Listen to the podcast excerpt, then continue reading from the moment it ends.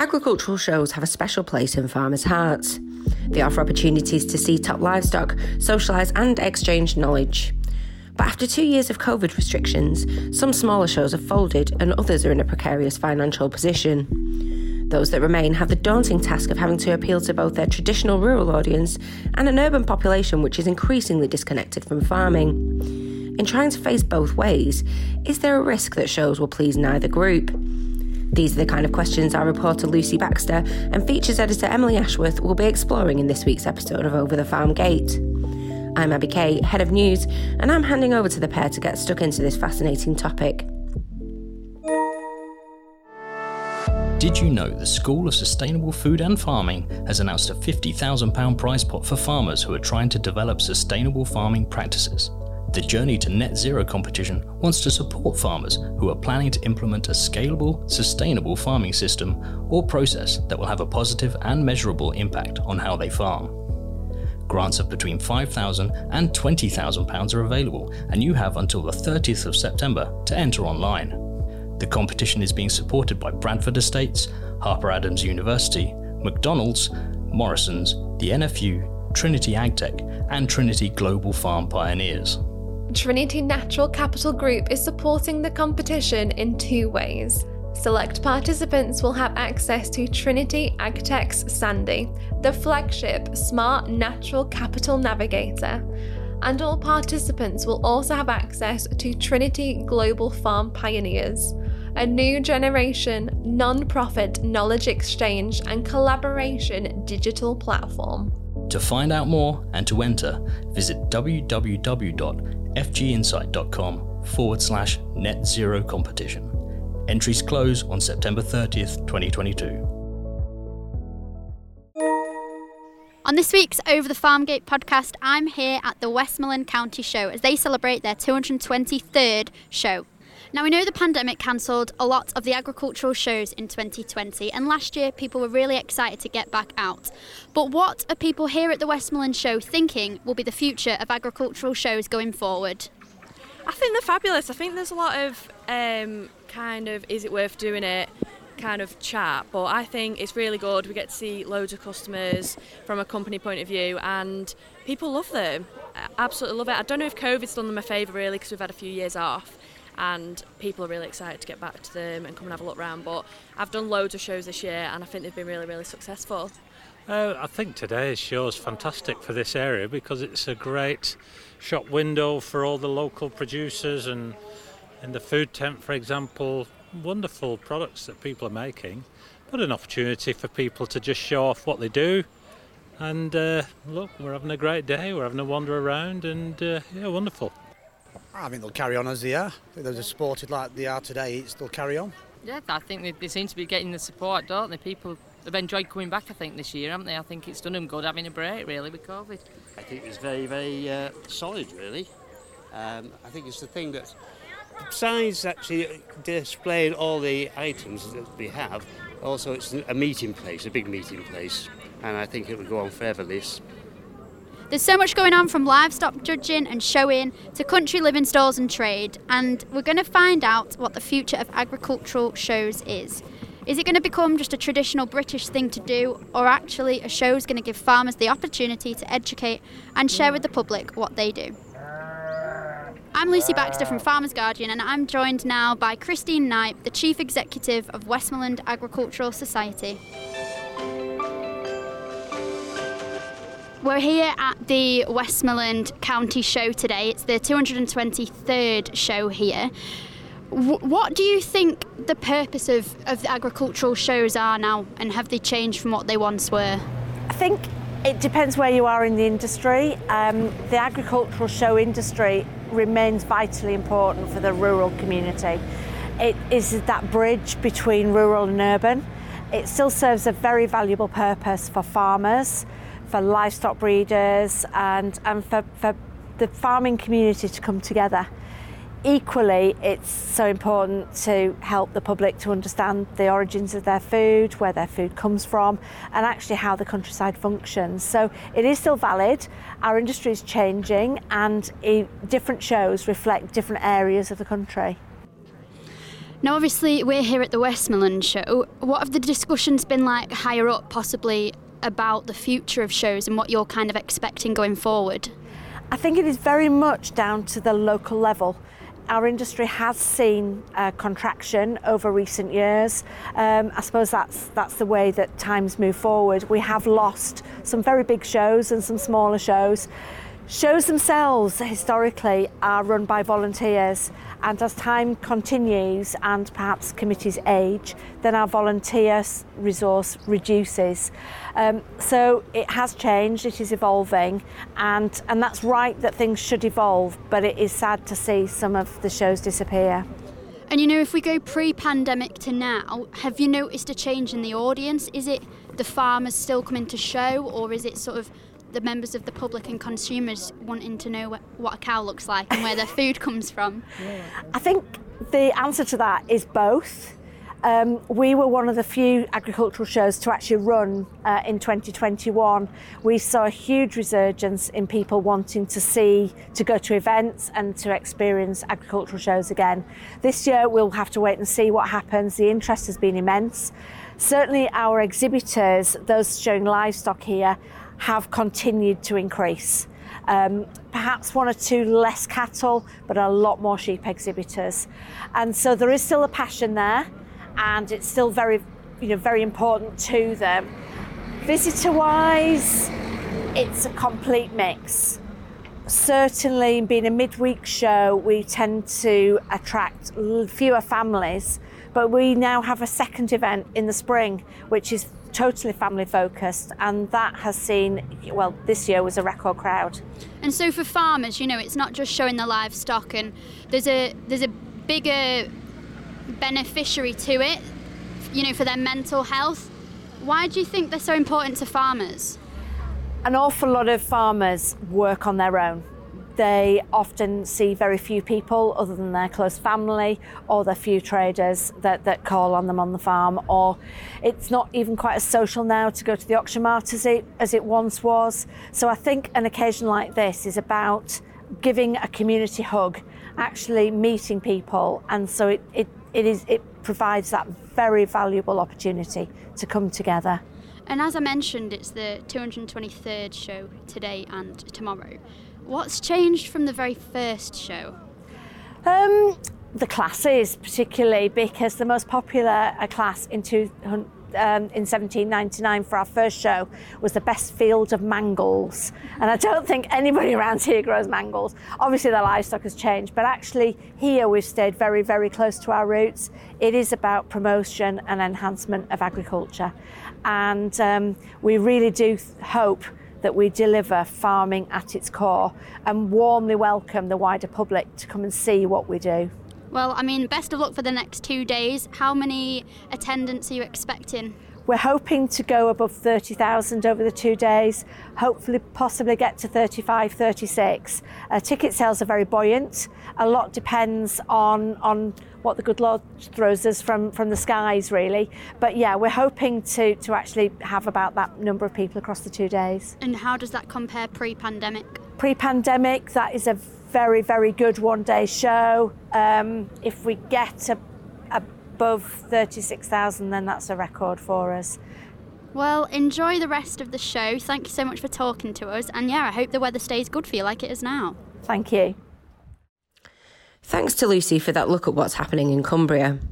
Now we turn to Emily, who's speaking to Mark Stoddart, Chairman of the Association of Show and Agricultural Organisations, Secretary and Treasurer of the Yorkshire Federation of Show Societies, and Financial Controller of the Yorkshire Agricultural Society, which organises the Great Yorkshire Show. Some of the smaller shows were cancelled this year because of financial problems. Is that something that you feel concerned about going forwards? I obviously wear quite a few hats, as I think you're aware. I'm Treasurer and Secretary of the Yorkshire Federation of Show Societies, which is 60 smaller shows in the Yorkshire area. I know of at least 3 shows that will not be showing again. They will not be holding them again. I am ex-chairman of the ASAO and unfortunately had the dubious honour of being chair over the COVID period, which was not the world's easiest. But then also I'm heavily involved and employed by the Yorkshire Agricultural Society. So I come at it from 3 different areas. In 2020, no shows took place. There were the odd online sort of things, which I think we learned a little bit for. 2021, I think about 50% of shows actually sort of went ahead in one form or another. But they were very, very highly regulated as what you could do, what you couldn't do. But it did give shows a huge opportunity to try things. For example, ourselves, we went to 4 days. We've talked about 4 days for the last 10 years and whether or not we should do it or not. But because the council and sort of public health said, you can't have that many people on the showground, you need to limit the number. Well, in order for us to be able to put the show on and actually make it vaguely financially viable, we had to go to an extra 4th day.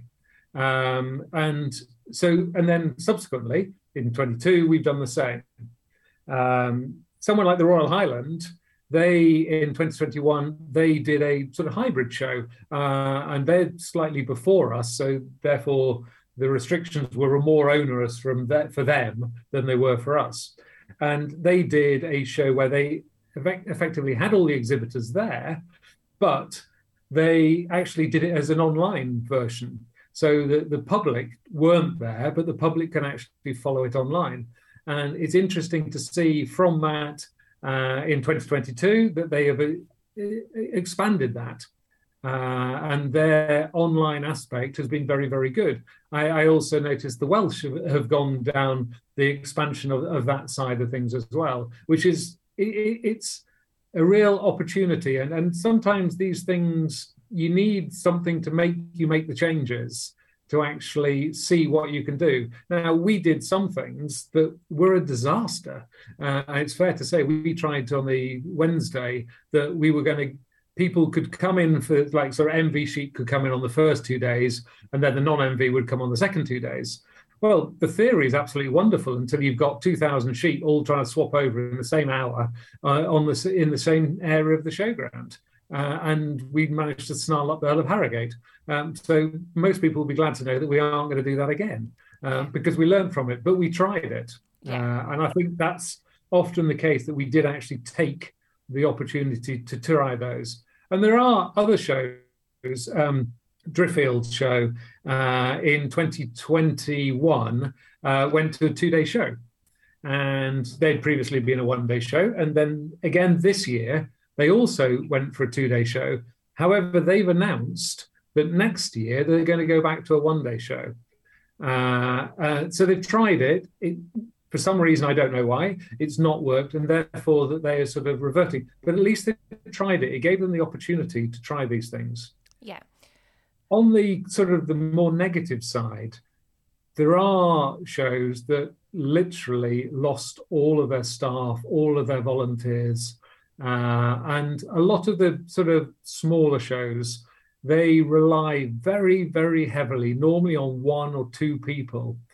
And a lot of time with the COVID and the 2 years, a lot of people took the opportunity to sort of say, well, actually, I'm calling it a day. And they've really struggled to actually pick up those shows again and to actually get them valid and up and running again.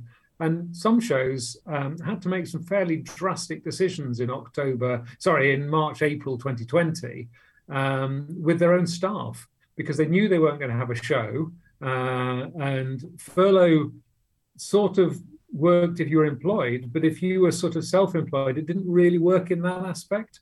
So again, a lot of people then went and found other jobs to do, other areas, and then didn't necessarily come back to the shows. And I think that has been a very difficult area that I think all shows have struggled to actually get over that and actually move forward with that aspect.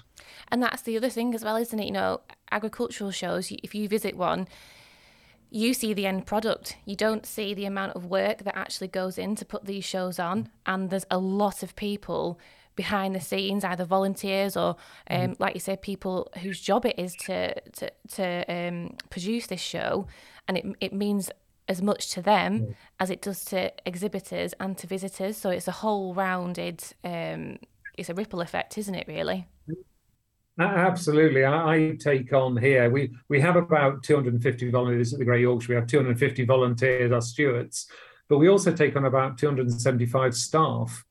And I know that a number of those staff gear up their holidays around the Great Yorkshire Show. And I know our stewards do it as well. Yeah, because it is a highlight of their year, and they are very, very proud, both stewards and temporary staff, very proud of the product that we put on, and therefore it is their highlight. And you talked about the amount of sort of knowledge and work, and I always remember that we went to Disneyland with my children a long time ago, and I remember spending half the time looking through gaps between gates to see how they were handling their litter, how they were doing all of these other various things, because fundamentally you're putting a show on, it's the same. Yeah. Are the loos good? Is the food good? Is it clean? Is people smiling? And looking at every opportunity to see how other people sort of deal with these things. Yeah. And one of the things the ASAO is, Association of Show and Agricultural Organisations, is where all the shows effectively get together and we talk about best practice. But one of the best bits of that is that the ASAO, you can write, if you're a member of the Great Yorkshire, or you can ask for 2 tickets to go to the Royal Cornwall, and they will give you 2 free tickets. So I've been very lucky to go to a lot of shows. Sometimes they're not very pleasurable because you are looking at the nitty-gritty rather than the nice bit that you're meant to be seeing, but actually you're seeing how other people deal with the same issues. And it's a huge, huge community, the ASAO, and shows, because we all know the stresses, the strains of putting on a show, but we also know how good it is and the product is at the end of the day. Yeah. And just going back a little bit to what you said about the changes that were made, I spoke to Nigel Pulling. Yes. Last year. But he, obviously when you went to that 4-day, when you changed the structure a little bit, am I right in saying that the feedback from visitors was actually, really positive, because they had a better experience, if you will, because... That is exactly one of the main reasons that we continued with that, because we limited the amount of people who could be on the showground. And this was part of COVID, is that we were only allowed 26,000 people per day on the showground. Yeah. And everyone came, and all the feedback, and I mean all the feedback, was how they loved the space. Yeah. And the fact that they weren't sort of squashed in behind into various areas. They could actually, if they were walking down one of the sort of corridors, they could actually look at the trade stands that were on the sides and actually could go to them. Now, in previous years, we've had up to 55,000 per day. And that realistically was unpleasant. And it gave us the opportunity. Again, it was a thing that was enforced by COVID that we then took forward. Nigel has subsequently retired, actually. Yeah. So we have a new chief executive, Alistair. But it was very true. That was the feedback that we got, was how much they loved having the space. So when this year came along, we sort of said, well, we need to make it pay. But we also want to continue the limit on the amount of people. What we used to do was any one-day tickets. So what people could do was that they could come they get a ticket, and then they look at the forecast and see that Tuesday's horrible. So everyone who was going to come on Tuesday would come on the Wednesday as well. So you got loads and loads of people on a Wednesday. It became unpleasant. It wasn't nice for the visitors. Okay. So we took that forward. So this year we had a limit of 35,000 people on the showgrounds per day. Still quite considerably less than the 55 peak that we've had, but that has huge knock-ons. We know how many cars are going to be parked. We know the catering requirements. We know the loos. You have a lot more sort of control over these things.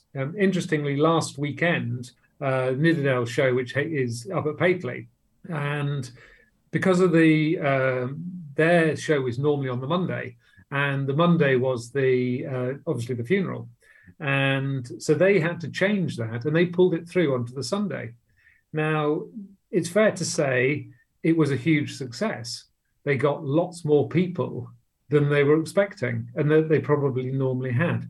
But that then put strains on the food stalls, it put on the parking, and on the and so you have to sort of be able to adapt to that side of things as well.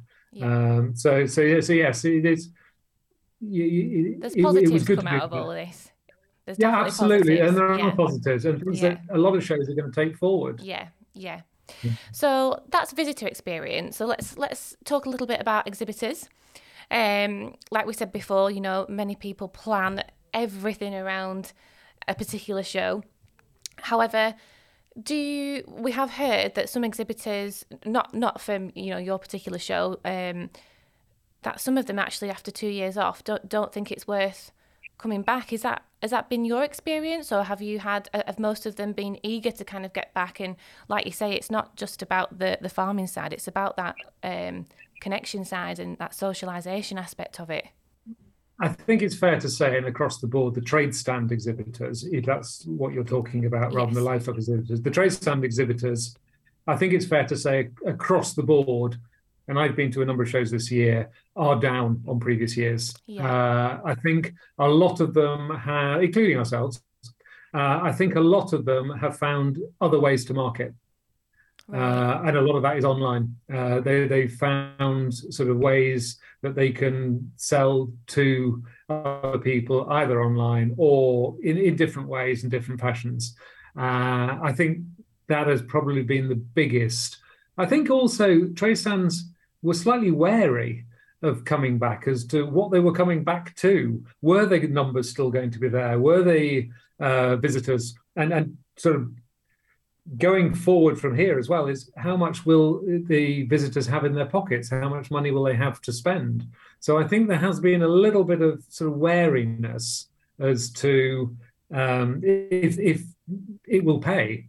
And I do know ourselves and other shows have not been putting the prices up at the trade stands particularly because they're aware of this aspect.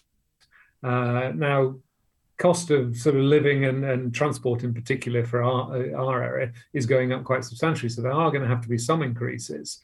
But we are very, very wary of that for exactly the reason you're saying, is the fact that trade stands are not queuing up. We used to have, I mean, our waiting list used to be amazing.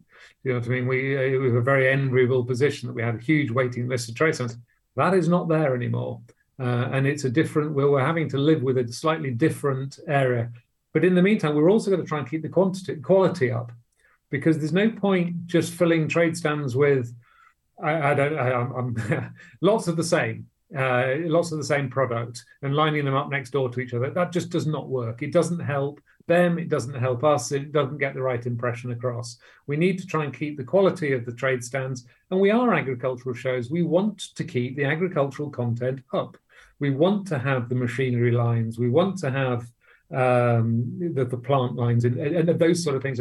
And the agricultural content, we need to keep that up. And so it's not just a case of everyone who applies can come. But you are right. It has been a difficult year this for trade stands to actually sort of come. And just, you know, we know that people are interested in our industry. You know, and we need ways in which to connect to the public and to consumers. Do you think that, or do you have any stats or anything like that to show, you know, who your visitors are? Are they predominantly rural? Is it a good mix, or? We have more stats than you can shake a stick at, because it's obviously something that we are very, very interested in. Yeah. And there are, we judge it realistically. And it's always in our statutory accounts as to how the percentage of agricultural trade stands that we have on the showground. You can look at the ticket buyers, you can look at one of those, and majorly we tend to keep that rural area up, and then you start going into the social positions of our visitors and that side of things. But it is very, very difficult to actually work out, because what appeals to one person is not necessarily what appeals to someone else. And I think all agricultural shows sell themselves that they've got a little bit of everything for everyone.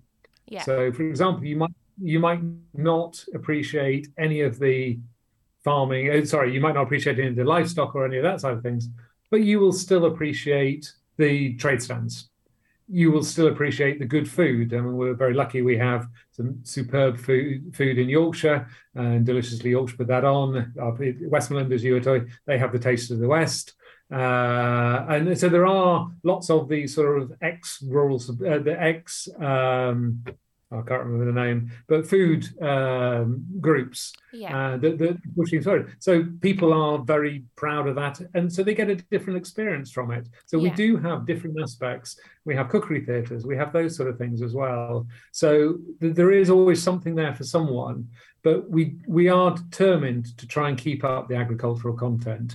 Now, I think I speak on most agricultural shows, that you need to keep that agricultural content up, because that draws the farmers, that draws, the people. And it's a little bit of a sort of, if you've got the content, I can't remember that Kevin Costner film, if you build it, they will come. And if you build the right thing, they will come. I think we do work on that. Yes, there are, interestingly, and it's very difficult to say, but hearsay, on our fourth day this year, we got a slightly different audience.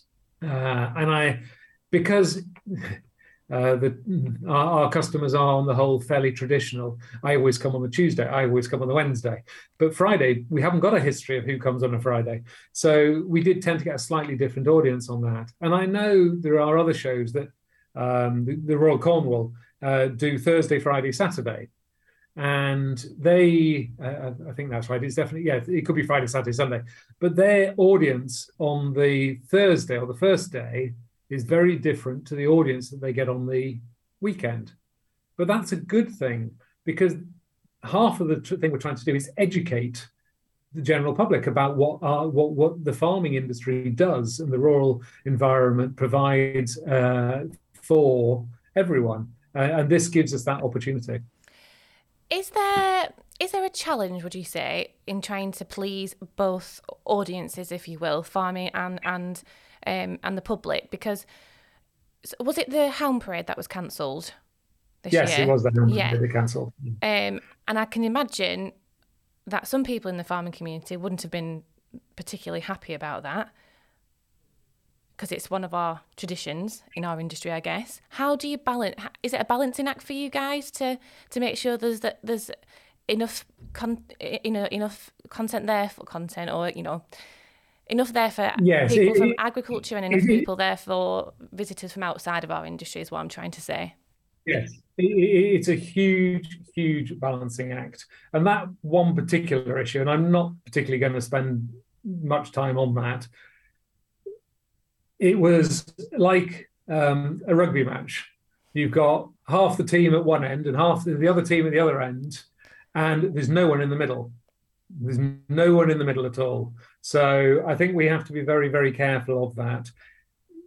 So it is, I think the only way you can sort of do it is actually by putting the agricultural content in there, then that draws the audience that you are wanting. But those that aren't necessarily coming for that, you are then doing the education side of that. And I mean, at the Great Yorkshire, we've had fashion shows for many years. We didn't have a fashion show this year. We went to the GYS stage, where we had a number of celebrities on. Now, there's an argument that celebrity is not necessarily the route for the agricultural, but we had Matt Baker and we had Adam Henson on there. Now, they are agricultural celebrities. They had very good knowledge of the issues that people were talking about. Now, there was a question and answer session, and you got questions across the full gambit of what do you like doing at the weekend, to, well, how do you deal with a mixy rabbit? you had it, so you got the, and that worked. It provided the opportunity, and it, again, it was that sort of education side. So I think if you're gearing up your activities and your attractions to the right audience, you will get the right audience. On the back of that, then, is that how you see the role of agricultural shows going forwards? You know, you're going to keep, I mean, you said before, you know, at the core of them, it doesn't change, and that's really quite special. But actually, maybe it's that bit around that core that is ever evolving, whether that be, you know, including people like Adam Henson or including that other side of things like fashion. Yeah. It's an educational route, perhaps, that we need going forwards to ensure the longevity. I think it's interesting. Someone once said to me a long time ago, he said, Great Yorkshire Show never changes, but constantly changes. Yes. And yeah. I thought that was it summed up an awful lot, because fundamentally, a lot of the core aspects, you could go back, as I mentioned earlier, you go back to the 1900s and you can see there is a particular breed of cattle, and they were showing exactly the same. And that's 160 years have probably been the same aspect. But then there was no way they would have ever thought about the fashion show. And the reason the fashion show came about was to actually try and find something to do with the wool that no one was willing to pay anything for. And that's why that came about. So I think there is a huge role for agricultural shows going forward, very much in the lines of what it's done in the past, is that networking side, the social side, and the educational side. I think that side is there. I think as long as you keep the agricultural content, then you don't start getting into the competition with the festivals and into the different aspects. And I think that's where you've got to be slightly careful. I think every show or every type of show needs to have a unique selling point. One of our unique selling points is the fact that we have animals and we are purely agricultural. We are mainly agricultural. I think if you keep that at the heart, then that will see us through for many, many years to come. And to get a different show's perspective, I have with me now Alan Laidlaw, who is the Chief Executive of the Royal Highland and Agricultural Society of Scotland. Welcome to the podcast, Alan. Lucy, good afternoon. How are you? I'm great, thank you. So talk to me a bit about the Royal Highland Show this year. How was it? And maybe in previous years when COVID was happening? Royal Highland Show in June this year was what we've described before and after as a barnstormer. And I think it's because there was a pent-up demand. People have missed shows through COVID. And the overarching emotion from everyone that was on the show field in June said, it's just great to be back. Yeah. And obviously, everyone has been able to go back to the shows. Obviously, the last few years with COVID, they've been different. Did you do a show when it was COVID times, or how did you do it differently, did you say? Yeah, so I mean, COVID impacted every agricultural show. 2020, we were cancelled like most. You know, it was a really tough decision, but we knew it had to happen in the timings. But in 2021, we actually went behind closed doors, and we had all the agricultural and equestrian competitions, and we live streamed those of 7 days, 14 hours on 4 streams. It was one of the largest streaming undertakings in British history. And we did that really successfully. Over 105 countries viewed, over 300,000 people engaged, and the average dwell time was very, very high for that sort of online broadcast. So that's what we did in 2021. And the choice we did around that was we didn't want a 3-year gap from 2019 to 2022. We thought it was really important for the agricultural community. You know, we all know that, for example, livestock competitions, you know, everyone looks at a beast in the shed and says, you know, I think this is the best beast around. And it's only till it's standing next to his or her competitors that you get a chance to look at that. So we took a view for the agricultural community that it was really important, and that's what we did in 2021. And I think, you know, that paid off this year because people were really bouncing to be back. And indeed, we had a dairy exhibitor that was with us who hadn't been to the show for 25 years plus, and they came back through Showcase in 2021 and came back to the show this year. So small examples like that meant that we probably pretty happy with the decision last year and into this year. Do you think the future of shows are going more technical? Do you think this is something that maybe the more elderly farmer who can't get to shows or walk around them anymore can sit and watch? Or maybe if you don't want to drive to Edinburgh to the Highland Show and you're down south, you could watch it, you know, whilst things are happening. Do you think that's kind of the future? I think it's a balance, Lucy. I think it's really important. You know, we had our bicentenary, so the 2022 show was the 200th anniversary of our first show. Now, in some ways, and I've got a plan on the wall of the office, you know, the show of 1822 looked not dissimilar to the show of 2022 because it still had competitions of animals and produce. But everything else around it's completely different, and shows have evolved, and that's what they're doing at the moment. So you mentioned the elderly. We had a lot of people in 21 and 22 that said, I just can't get to the show. My mobility won't let me spend a day on a show field, but I thoroughly loved watching all the judging and all the competitions and things online. Internationally, people engage with a show because they can click on, they can see what it looks like, they can engage in livestock and genetics or show jumping or sheep shearing ahead of the World Sheep Shearing Championships at the Royal Highland Show next year. And I think all these things are different hooks to get different people. But the one thing you need for that is a show. And the reason people come to shows is because it's coming together as people, as individuals, as something that's important to them. They care about the farming community. And I think that's, you know, that in-person experience this year was really, really enhanced.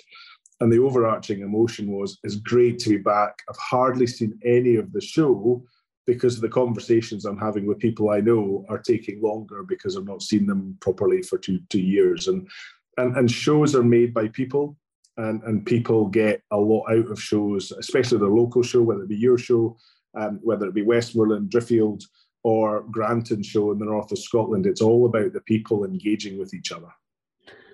You mentioned there how from now to 200 years ago, the sort of basics of the show, the competitions and the judging was the same, but you mentioned how everything else was completely different. Why don't you talk to me a little bit about what's changed since then, and maybe what you think in 200 years time, let's say, might have changed again? Well, let's assume that in 200 years time, we all still need to eat.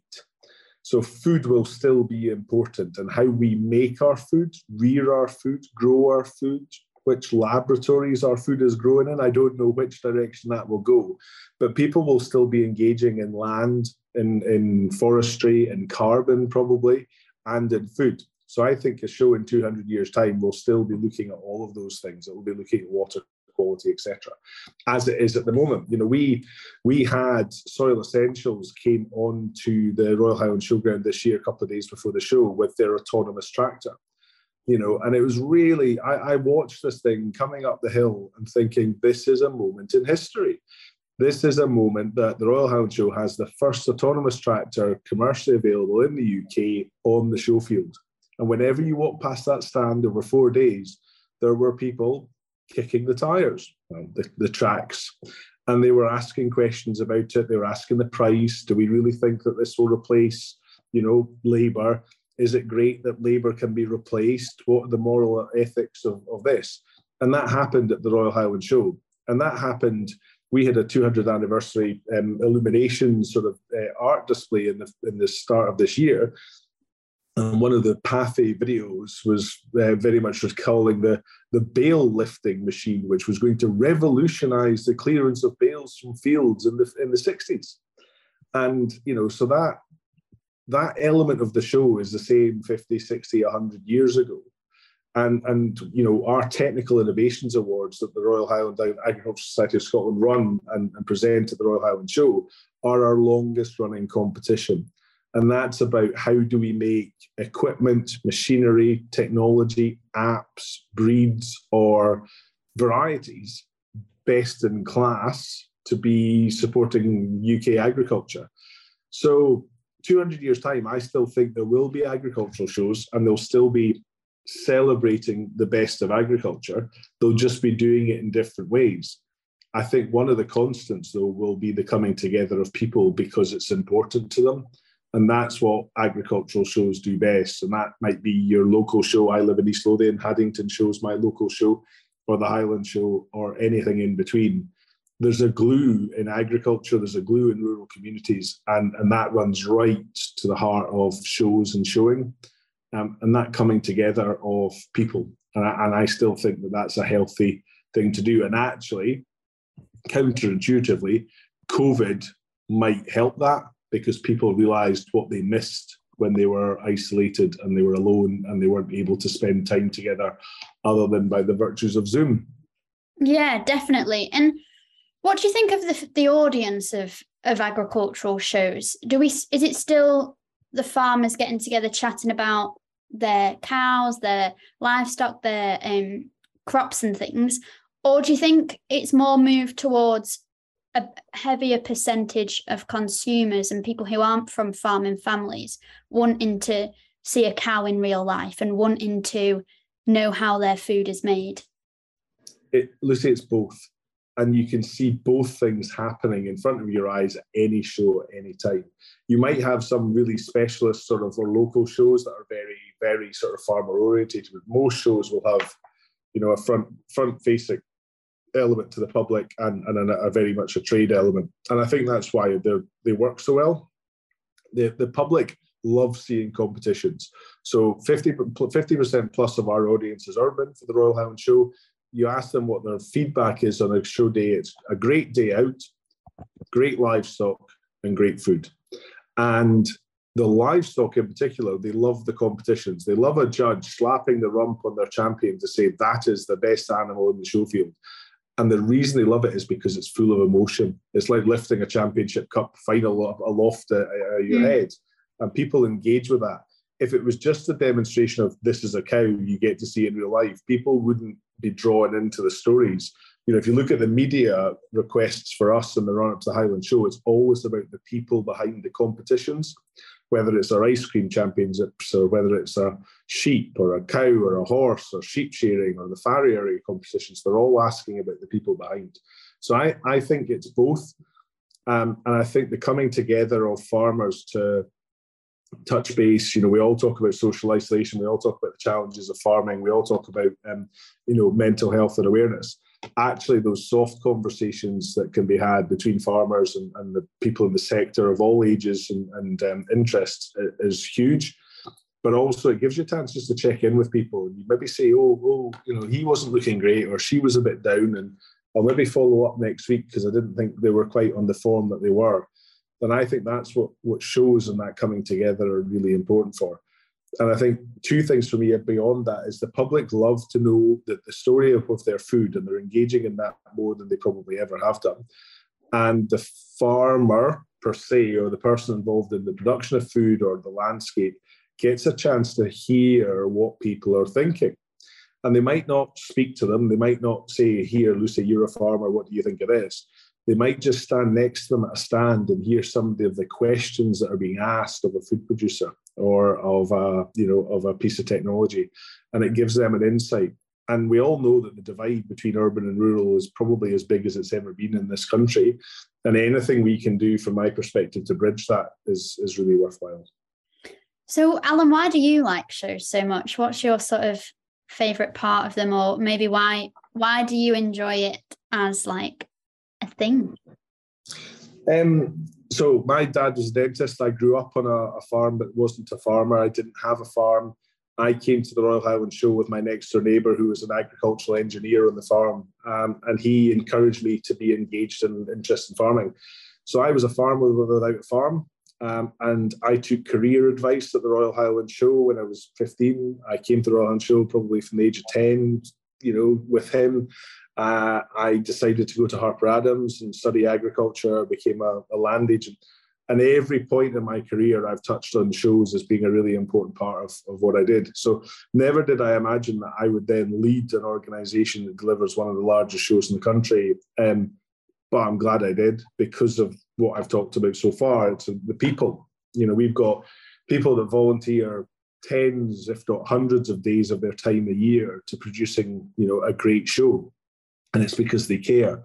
We've got the Royal Highland Education Trust, where we try and get that education message into every school in Scotland. And it's because people care about food. So I feel hugely privileged to be involved in that sort of organisation. And yeah, I'm a people person. I do love shows. My 6-year-old and my 3-year-old are starting to enjoy shows too. But equally, one of them, he said at 6, when we were at Turriff Show this year, he was negotiating to say, Daddy, can I do something I want to do now? Because it looks like you're having all the fun. So yeah, I do love shows. I think they're a really important glue within rural Scotland. Within, you know, we've got a pyramid of shows from the smallest to the largest, and we're both required each other to be successful, just as, you know, Westmorland, Yorkshire, Royal Welsh, you know, all of these shows are fantastically important to the local area. And ultimately, we deliver between 80 and 100 million pounds worth of economic value to Scotland and the rural economy. That's a really important figure. Definitely. Well, Alan, thank you so much for joining me on the podcast today and just giving that different perspective on it. So I'm now joined by David Tite, the chairman of the Agricultural Shows and Organisations and the chief executive of Driffield Agricultural Society. And so, David, we're here at Westmorland Show. Talk to me a bit about actually what all the agricultural shows are doing for the next generation of farmers and consumers. Okay, there's a lot of next generation committees being set up now at agricultural societies, and that's to acknowledge the need that we need to get that younger blood involved. Of course, we still need to get all the generations involved with agricultural shows, but getting that next generation involved, the new ideas on the farm, the new ideas of how we can actually operate our agricultural shows is really important. And, you know, pre-pandemic to now, we were saying before that we've seen record numbers of attendance. What's been kind of the overview of agricultural shows this year? Queues of traffic, lots of people wanting to attend. A great opportunity for people to reconnect with the countryside, and that's something. With approximately 5% of shows running in 2021, this has been a real opportunity for agricultural shows to get running and get back to what they're good at and get the population back onto the showgrounds and get them linked back up with the ag trade stands, the livestock and the guys that are running the shows. What do you enjoy most about these shows then? Do you know, if you'd asked me on my show day on the 21st of July, I'd say 6 o'clock when everybody was going home. But as I'm visiting somebody else's show, it's just fantastic to see people engaged, enjoying, looking at the livestock, learning, and really just, it's that localism. This show is so different to my show at Driffield. This is very much a hill farming show, very much a different form of agriculture. It's just really nice to see that local variation. And finally, what do you think is the future of agricultural shows? I think there is such a fantastic future for our organisations right across the length and breadth of the United Kingdom.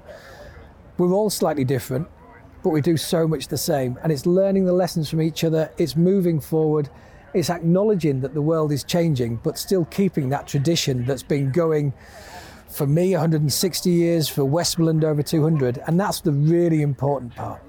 Well, thank you very much. I'll let you get back to the control room because I know you've been up since 3 in the morning as well, so really appreciate your time. Thank you very much. One farmer, Ryan Capstick, has shown their sheep at Westmorland for a number of years, and so how's it gone today?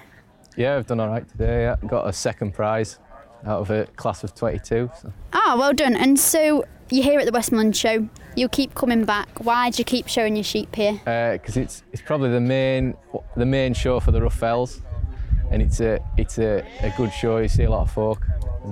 And what do you think of the future of these agricultural shows? I think over the last few years I've seen an increase in number of sheep.